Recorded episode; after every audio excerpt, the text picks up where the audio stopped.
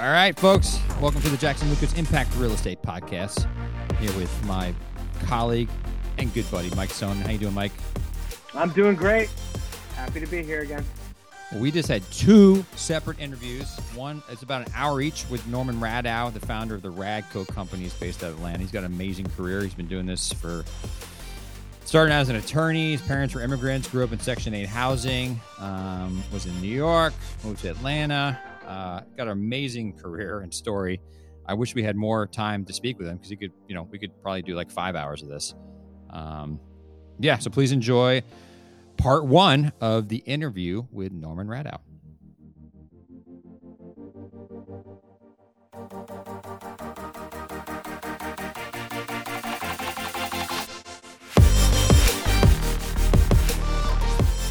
All right, Mike, we got a great guest today, Norman Radow. Norman is the Chief Executive Officer at Radco, based in Atlanta. He's looking great. You can't. This is not a. a uh, it's only an audio podcast, but he does look great. And Mike and I look like schlubs here. Uh, appreciate you coming on, Norman. Uh, I'm glad to be here, Chris. Um, how are things going in Atlanta? It's it's, it's unusually hot here in the uh, San Francisco Bay Area, um, but I'm, i grew up in New Jersey, and so summer times I, have gotten weak. Is what I'm saying. Like it's not that hot. It's not sticky. Um, but for me, it's hot now. How's it going down there? Yeah, it's it's um the weather's been great, and then last week it a big hot spell. It was like July or August. Uh, and now it's gotten uh, unseasonably cool. So it's uh, we have a hybrid a hybrid May. All right. Um, how can you tell us about Radco? I mean, uh, I'm sure most people have heard heard of you guys, but can you tell us about about the company? Sure, Chris. Uh, and uh, hey, Mike, how you doing as well? Uh, doing yeah, well. Radco is in its 28th year, and uh, we started in 1994. I was an attorney, and mm. um, uh, through one of my legal cases, I um, got involved in. Um, I had the ability to buy what is now the Four Seasons Hotel, office, and condo tower in Atlanta. And I was a young man in my 30s and had no money. Uh, mm-hmm. and but somehow this deal fell in my lap, and I found a way to to make it happen. And so I, um, for the first few years, I did one deal at a time and focused on them. Probably should have expanded sooner than I did. Um, and then um, um, I morphed into. We can go into this in more detail later. Into the workout business, um, and uh, became when Lehman went under. Uh, I became the workout um, specialist on most of their residential portfolio in the a mixed use portfolio in the United States. So wow. we went into the workout business, and then we went into the multifamily business um, coming out of the Great Recession, and that was uh, really a, another prescient move. And mm. um, now we're still multifamily, but we're also um, have gone back into hotels, um, given our um, um, you know the the the, the COVID um, uh, issues that have you know really uh, devalued a lot of these uh, properties. Yeah, and so, are you, you, are you using that workout experience now with some of those hotels? Um, you know, it, it, uh, in the light version, what I had to deal with in 2008, 9, and 10 um, were extreme events, uh, a market that didn't exist. Um, you know, COVID, you're going to come out of it, right? There's going to be some exit from that. Uh, but um, uh, the issues really with hotels are deferred capex, deferred uh, property improvement plans, debt that's difficult to get, which we solve with our balance sheet, um, and and you know more ordinary things, not the heavy lifting that uh, we really had to do in 2008 and nine.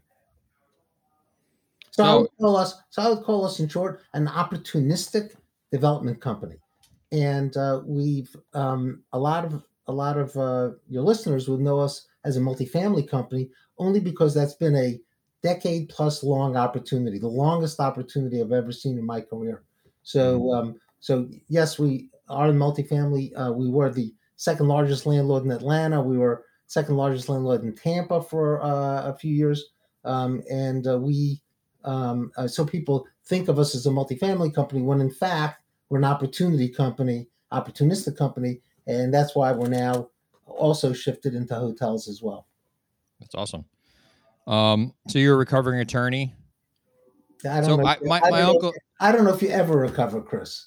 I don't you ever- You're in recovery. That's right. Um, it's like an alcoholic, right? Even if Right. you recovered, you're still an You're alcoholic. still so- an alcoholic. that- that's- my uh, that's my, my my uncle was a developer, but he was started out as an attorney, and I his whole I'll paraphrase what he told me, but he's like, if these guys can do it, like if these idiots can do this, like he's you know I can do it because he's working. Let's on hear the real development deals. language. Yeah, that's kind of was it. Yeah, hey, But well, like, I, yeah. I don't want Julio to start uh, bleeping us. Julio loves the power. Julio's And in so- Is is that sort of like? Uh, so he was like, hey, this you know I don't love being an attorney, and um, these people I'm helping on these development deals, and if these guys don't have anything special going on, um, I I could do this. I'm smarter than these guys. Like, is that sort of? And it seems more fun. Is that sort of how you got into it? Uh, yes and no. I, I yeah, I, mostly yes. There are no parts I did love being an attorney. I was really good at it, um, and but I did see my clients uh, and watch what they did, and I said, I, I said "A- anyone could do it better than that. And yeah, you know, when I grew up, uh, it's a little different today. Uh, that you know, there was no masters in real estate development. Right. There's no school you went to to become a developer. You were a former broker. You were a former um, uh, lawyer like me. I'll tell you a, really funny story, which is why I decided I was in the condo business for a while uh, in uh, the early 2000s. And in June of 2005, I was I was hit by a car while I was running, and I was Oh I was pretty seriously injured. Yeah, that, I'm still saying that. But I was in a lot of pain, and, and the ambulance didn't have um, uh, pain. You know, uh, they had an IV. Oh my goodness. They didn't so have, uh, they didn't have pain meds. So when I got to the hospital, the doctor met me at the ambulance and he immediately put morphine in my, um, you know, in my uh, tube.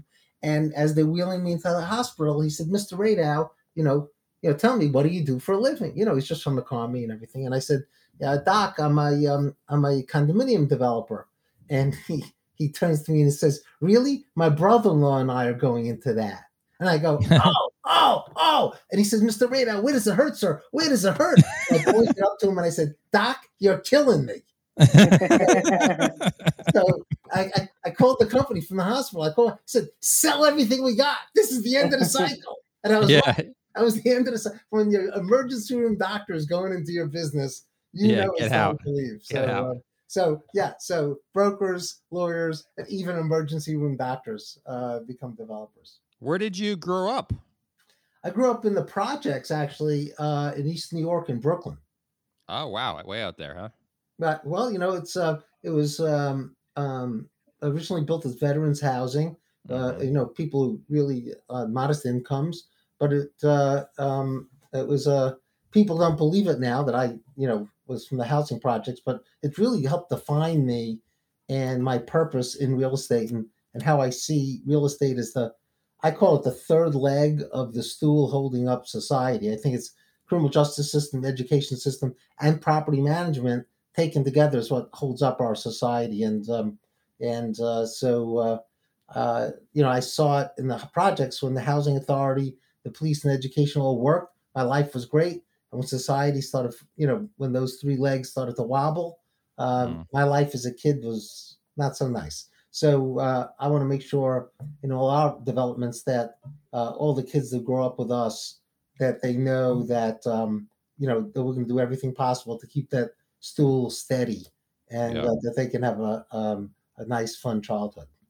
One of our clients is uh it's all the Douglaston companies, but Jeff Levine is uh the owner of that, and he grew up in the in projects too. And so he does he he made it a point. He's now in the process of like he bought that project he he lived in, so which is kind of cool. Really, that is great. I'd love to meet him. Yeah, he's he's in in Douglaston, in Queens. I'm reading a book called Deacon King Kong. I'm not sure if you read that book by James McBride. I think it takes place out there. It's like in the 70s, I think. It's pretty interesting. Um, so did your parents like have any sort of uh I mean, you, to be a developer takes a lot of chutzpah. Uh it's very risky. It's a risky I mean, it's just risky by nature, right? Um, it's a lot of it's like feast or famine, at least from my experience. Um, did your parents like instill that in you? Like, where did that come from? No, my dad was an engineer. My mother was a legal secretary, um, and uh, we. but you know, I guess it's. Uh, I love the Erector sets, you know, and I don't know if you have those today, but we had the Erector sets. Mike still plays with them. you know, and uh, it's um, it's something um, about uh, that tactile um, um, um, feeling of owning something. I just always gravitated to it. And w- w- but what really got me the bug was I moved into Greenwich Village in Nice. 1978, and um, and I moved in to go to law school. I went to New York Law School. Oh, wow. And New York was coming out of the New York was burning. You know, I don't know if that, that book by Pete Hamill, New York was burning, um, where you know we had the blackout and the riots, and part of the city was burning down. And so real estate was really cheap. So I, I was in a two bedroom uh, apartment in Greenwich Village for six hundred and fifty dollars a month, I think, or six hundred. So who could you can can't get a closet for that today? no. And uh, so I'm walking around New York and um, I saw a sign for a building for sale. So I, um, you know, I was in my second year of law school and I was student loans. My parents didn't have a lot of money. They helped me out. You know, I was working. I was doing everything I could, barely make ends meet. Um, and I mean, really barely making ends meet. And so I said, let me find out about this building. So I, it was eight units and a storefront and a couple of lofts, and uh, it was sixty thousand dollars. Now I want you to think about a, a building in Manhattan for sixty thousand dollars. right. So um, I called the owner, and he said, "Look, I'll I'll take ten thousand down, and I'll I'll give you what's called a purchase money note, meaning he'll take back paper. He'll be the more he'll be the bank." he was a more yeah. That's Yeah, a great so- way to do it. Yeah. So I went to my dad, and my dad and mom scraped up ten thousand dollars. It was a lot of money for them. So I bought the building, and then I went out and cleaned it out myself. And there was garbage, you know, rats, and you know, just all the normal stuff in New York City. And you know, I fixed it up, and I painted, and I, did, you know, and uh, and a few months later, someone came along and offered me one hundred and twenty-five thousand for it. And uh, so realizing we only had ten thousand in, it, I made like sixty-five thousand Yeah. dollars, you know, in less than a year and um, able was able to pay my parents back. That amount of money back in the seventies uh, allowed me to pay for the rest of my law school. That's I didn't awesome. have to work. I was able to pay for my law school and to live um, for the next two year and a half of law school, and uh, that's when I got the bug. Uh, I made the mistake not buying the next building and the next building. Yeah. I focused on law school, Or holding it.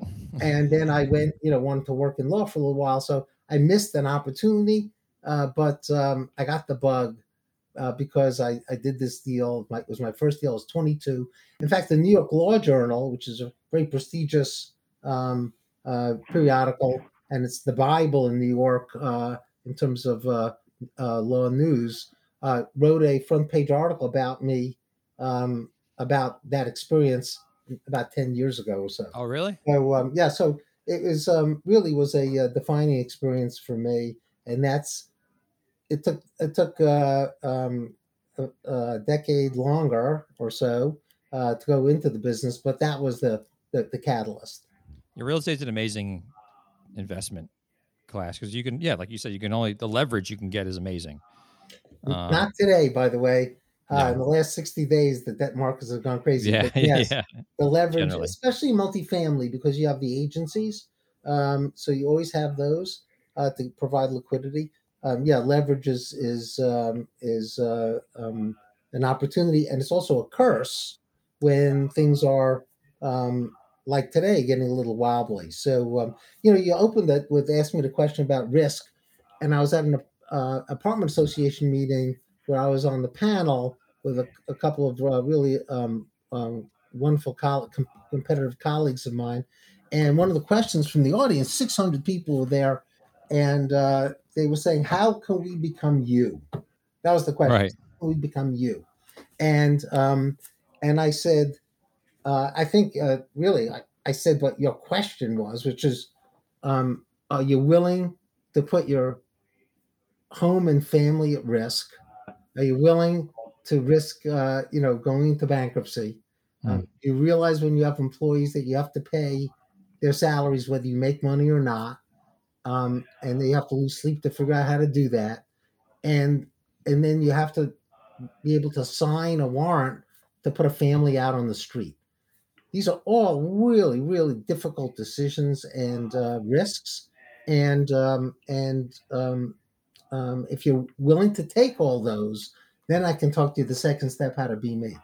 But really, but really risk um the sleepless nights i had the first couple of years I, I did this, um, and the the months leading up to my first acquisition and leave Yeah. my, you know, I left my job and I was saying, how can I lose leave my job? What if I can't make money? How am I going to take care of my family? I didn't have, you know, uh, two nickels. You know, everything was, you know, two cars mortgaged, you know, house mortgaged, you know, kids in school. I mean, what am I going to do? And I really lost tons and tons of sleep leading up to the decision to go on my own. And then even the first couple of years in business, always losing sleep every night about the risks that I was taking and Yeah, what's going to happen stressful. tomorrow. So uh, glad I did do that. And I think um, I probably shouldn't have worried as much as I did. I should have believed in myself more. But uh, still, um, at the end of the day, the buck stops with you.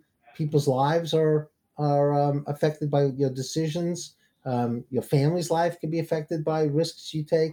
And I, I know some really successful developers, people I admire, uh, who got hit in 2008 9 and lost everything, Mhm. everything. Uh, and even today haven't fully recovered from that. So, so um, uh, fortunately, I morphed and was ready because I got hit by a car and I knew to sell because the doctor was Mm. going to our business. But if I, you know, but if I stayed in the business um, and hadn't delevered in 2007, six and seven, uh, I would have been caught up in that too. So um, it, it is a risky business, and everybody says, "Oh, look at so and so, look how much money he has," and a lot of risk went um, into that success. It's all about balancing those risks, right? That's that's right. You have to balance them, and but you have to take them. Yeah. That's the thing. And most people can't take it, and there's nothing wrong with that.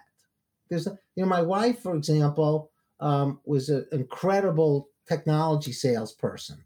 Um, Mhm. they, uh, she was called. I mean, this is it'll date her. She was called Video Girl. She was the first one of the few women in uh, the internet business in the uh, uh, 80s, and Mhm. then um, uh, uh, went into video on demand. And you know, she she was a great salesperson uh, and uh, made a lot of money for a salesperson. And um, when I was um, I, I was doing a deal one day, we were dating, and she overheard me talking to uh, my attorney. And get this, this will make you laugh, but 2011, I was buying a deal with $70,000 of hard earnest money, at risk earnest money. So if it doesn't close, I was going to lose $70,000. And she turned to me and said, You can't take that risk. Yeah. You can't take that risk. You know, 70,000 is a lot of money. And she's just going nuts on me not to do the deal. And uh, of course, I made millions on that deal made millions on that deal. But um, you know, seventy thousand dollars coming out of the Great Recession was a lot of money, and she couldn't have taken it. She told me, I, I, I, I that's why she Yeah. never went to try to work for a startup.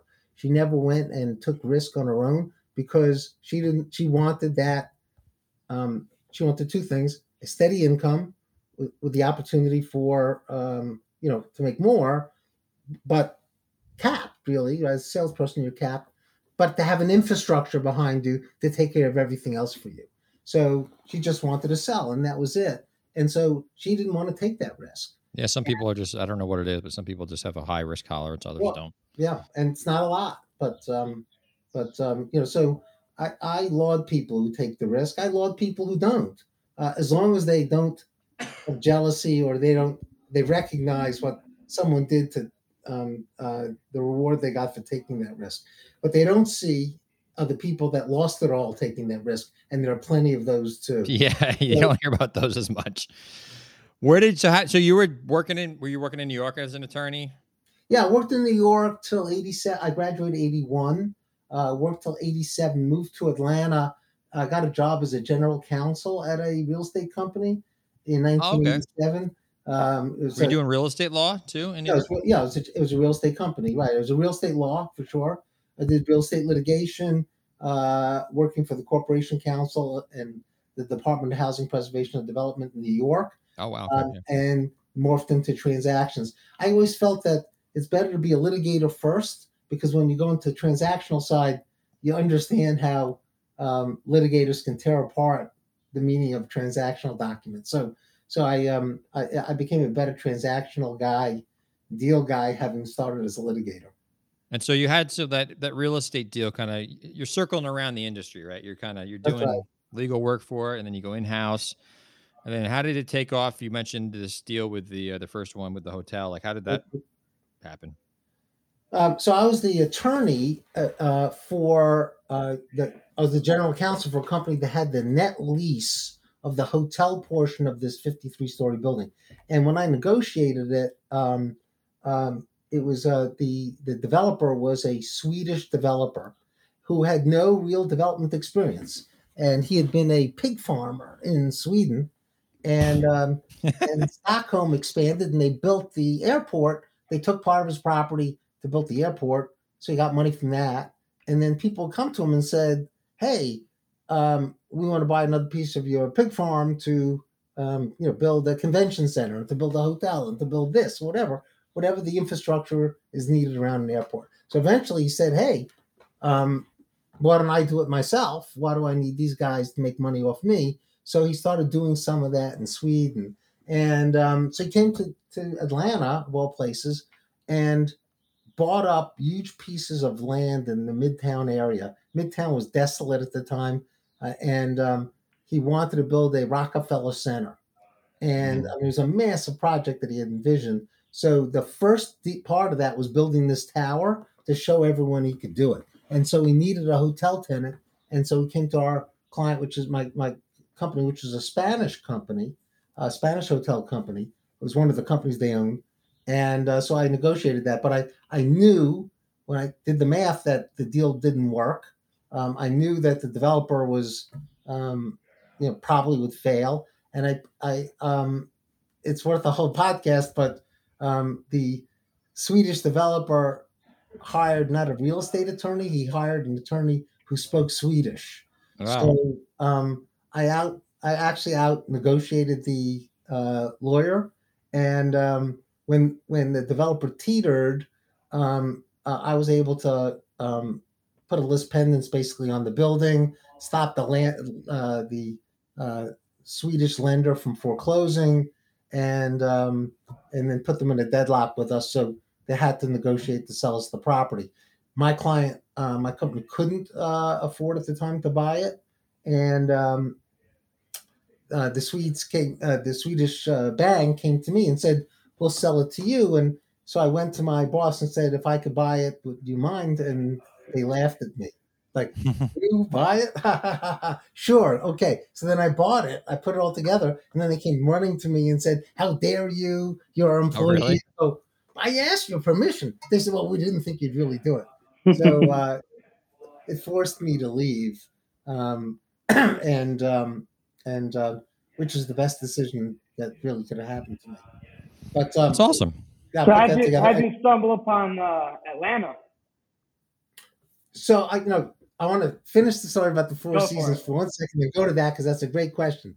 so here's the interesting thing: I lo- I had no money, so Lehman Brothers at two weeks before the closing, the money I had secured fell out, and so I had no money. I was short a big hole, like I don't remember, twenty million bucks, which was a lot of money in 1994. Lehman Brothers, uh, Mark Walsh and Jan Cho flew down to see me.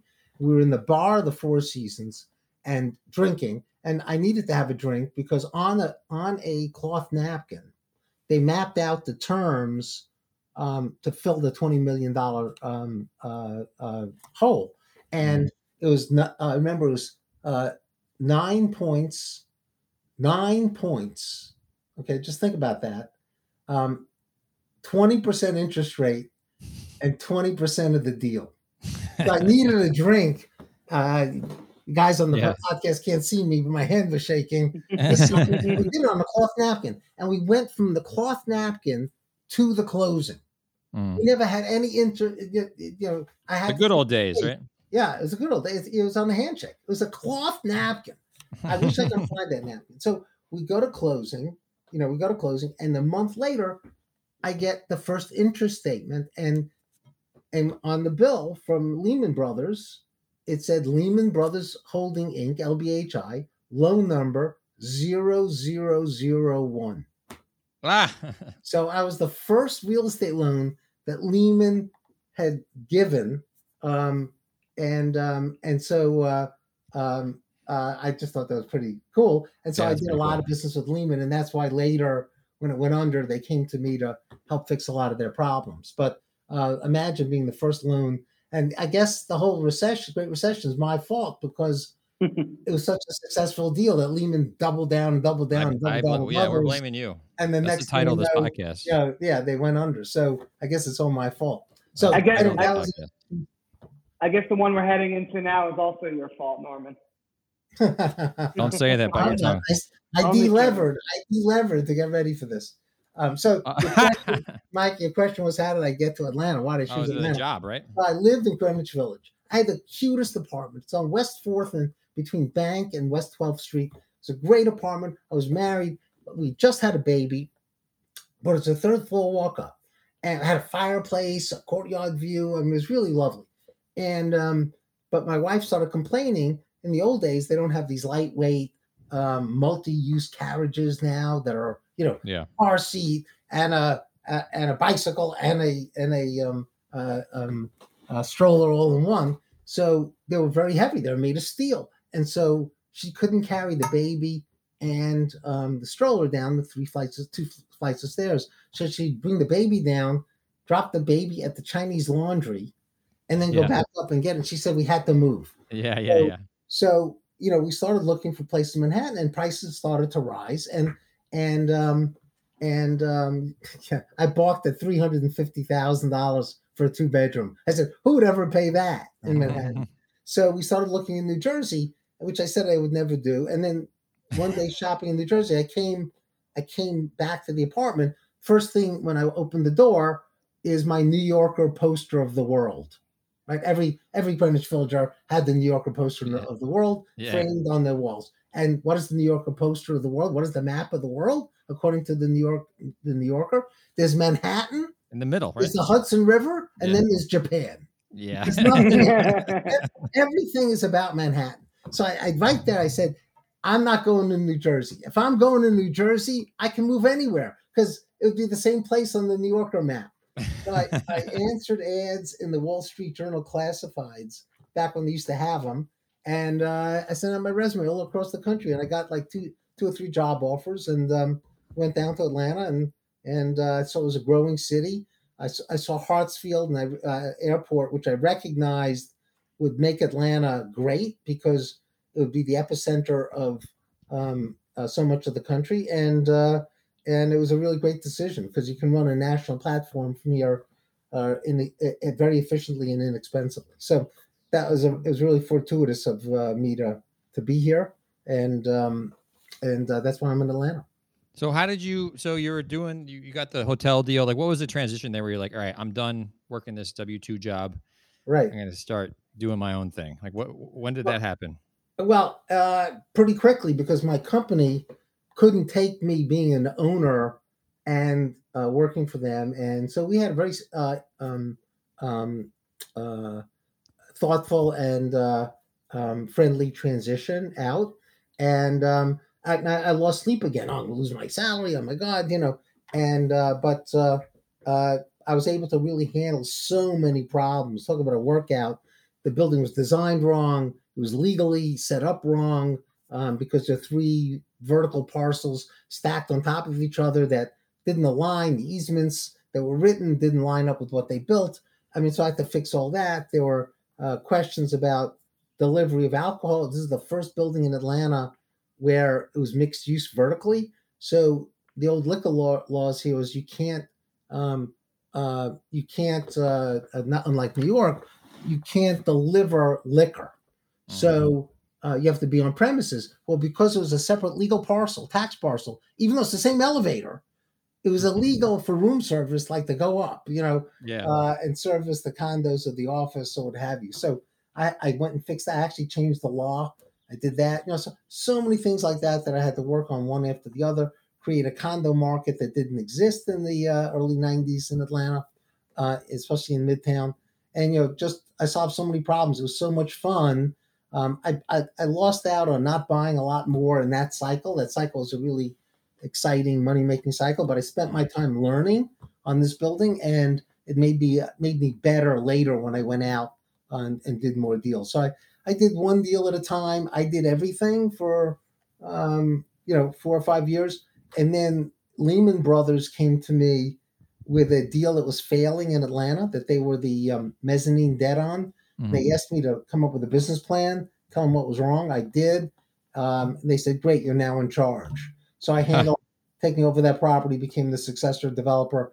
Then they said, "Hey, I got one in Boston, also a big problem, a high rise," and they took me up there. And then they took me to um, uh, Chicago, uh, then to LA. I opened an office in LA. So uh, I was even before Lehman went under.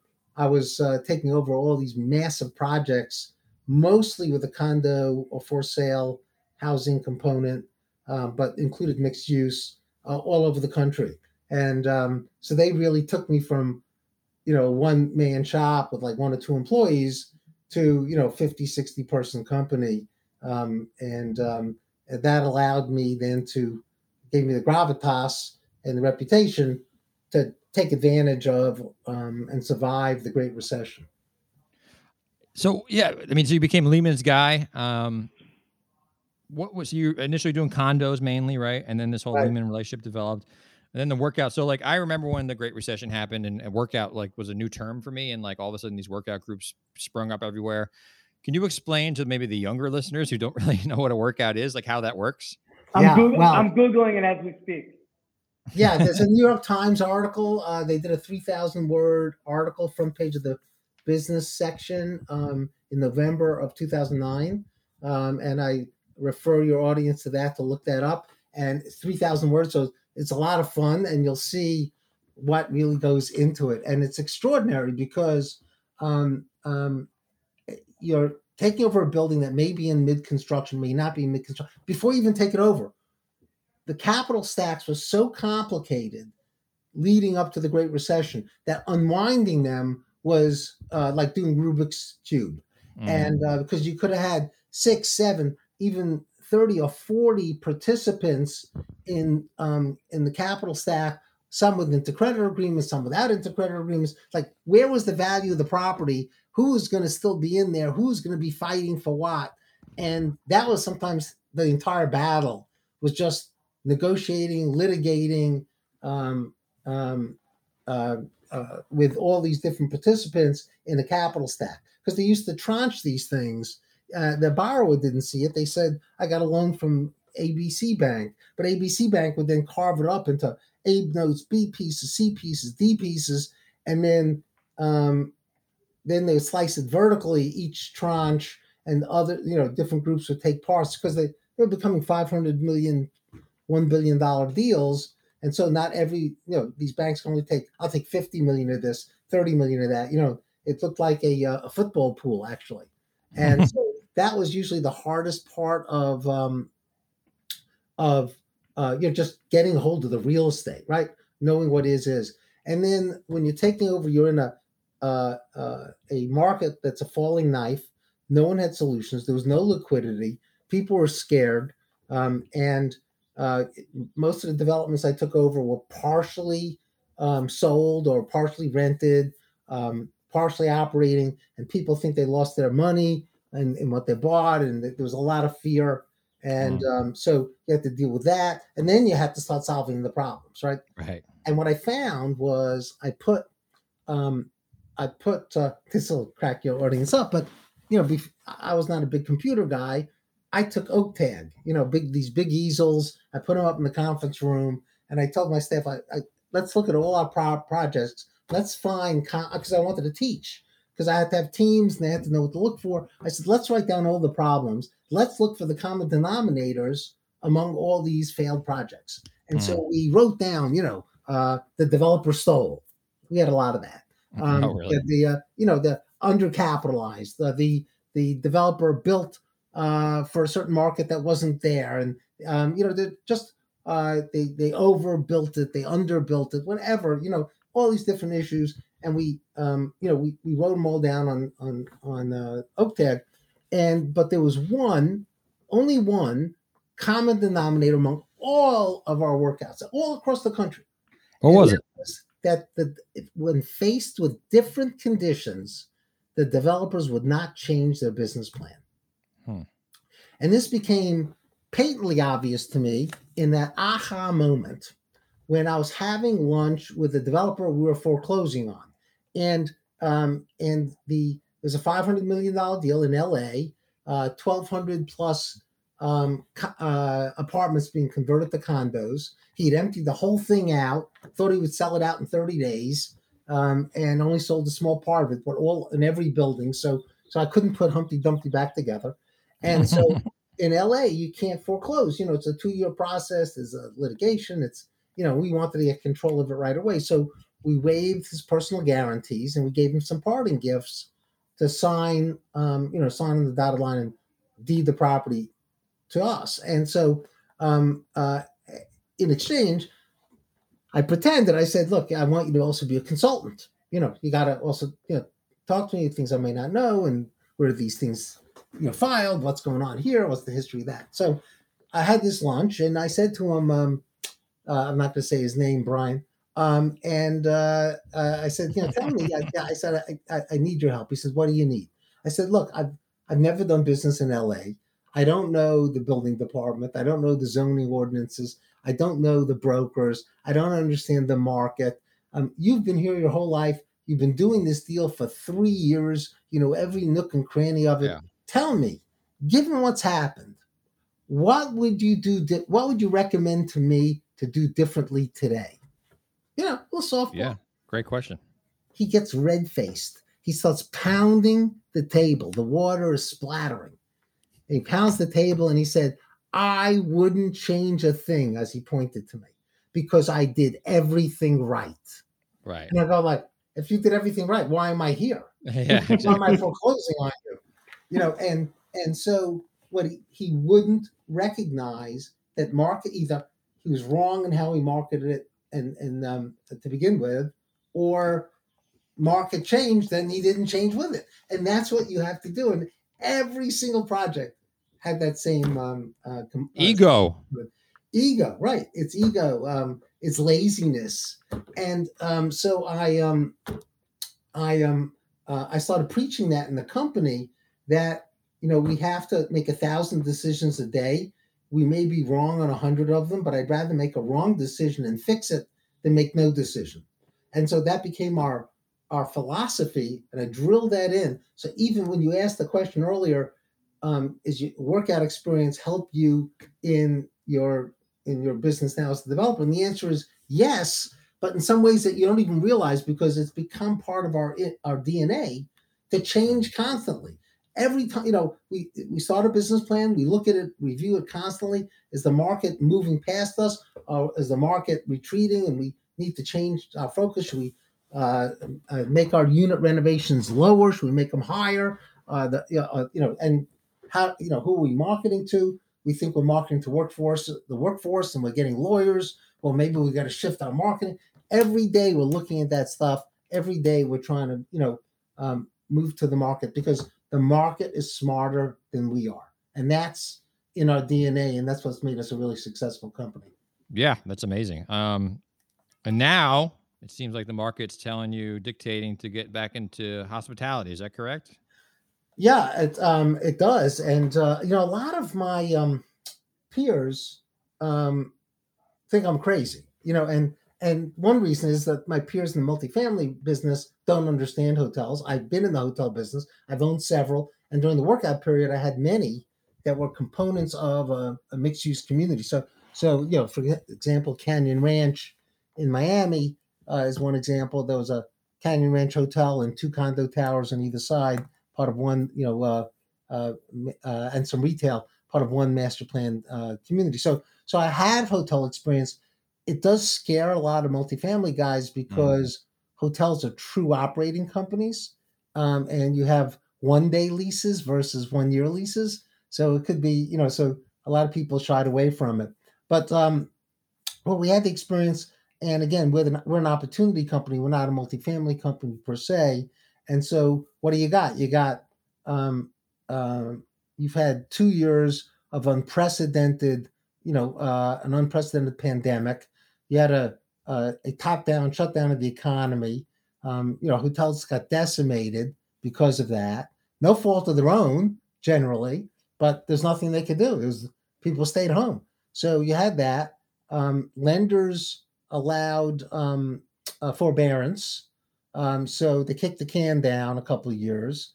The franchisors, like the Hyatts and the Marriotts of the world, um, delayed their PIPs, their property improvement plans, because that required money to go and upgrade hotels. So they actually started, you know, um, um, they started wearing out faster because no one was putting more capital into them. So that was delayed. And uh, then you had um, PPP money that kept them afloat. Well, PPP is gone, forbearance is gone. Um, uh, hotel companies now want their hotels renovated and brought up to standards. So the PIPs are coming back. You got to put up money. How are you going to do that? And generally, if you're in the hotel business, especially with focusing on mid market hotels, those are generally smaller companies that own 10 or 20 or 30 hotels. That was their whole business. So all their wealth was in those hotels. So they're spending their time saying, which five or 10 can I save? They, they just don't have the capacity to be buying. And so most of the owners in uh, or the potential buyers in the mid uh, the mid market of hotels are gone. They're just not there. So we're actually, you know, bidding. Maybe there are three to five bidders, um, and in the heyday, just three four months ago, multifamily, you get fifty bidders in multifamily. So the the market was much thinner, and mm-hmm. um, and then getting debt was very difficult. So you needed to have a really strong balance sheet to get that. Even today, uh, is especially now today uh, for hotels. So even the owners who wanted to go refinance to get the capital or refinance their loans that were coming due, you can't get that same loan today. You don't have trailing revenue to justify that loan, so you're you're out of the money. And so um, so um, that's why we morphed into hotels. We thought it was an opportunity to use our balance sheet, our expertise in running hotels, um, and um, and also recognize that COVID's got to end eventually, like it is now, mm. and it has to be a return to normalcy. So, so we bought a lot of these hotels on, you know, cap rates based on 40, 50% occupancies when, um, you know, now a normal would be 80. So, right. so uh, now we're in, the, in our hotels, we're in the 60s. So we're cash flowing really, really well because we bought them based on a 50% occupancy um, revenue stream. So, um, so that that that was our um, you know it was it was a gutsy call to do, but uh, I I had breakfast today. It was a charity breakfast, but it was hosted by Mike Leven. Uh, Mike used to be the um, uh, president of Holiday Inn worldwide. Then he became a lot of things, but he ended up running the Sands Corporation for Sheldon Adelson for about eight years. I mean, he's considered one of the icons in the hotel business. Not just that he's so smart, not that he's just so connected, but he's such a great guy. I mean, he's you know what you see is what you get. Handshake Mike. I mean, he's a great guy. I love him. And um, so I was talking to one of his sons who's in the management hotel management business, and he comes up to me, uh, his son, and says, you know, that Norm Radow, he always knows how to get into something at the right time, and because uh, he saw me now buying hotels, so so uh, it was a, a gutsy move, but I think it's going to really pan out.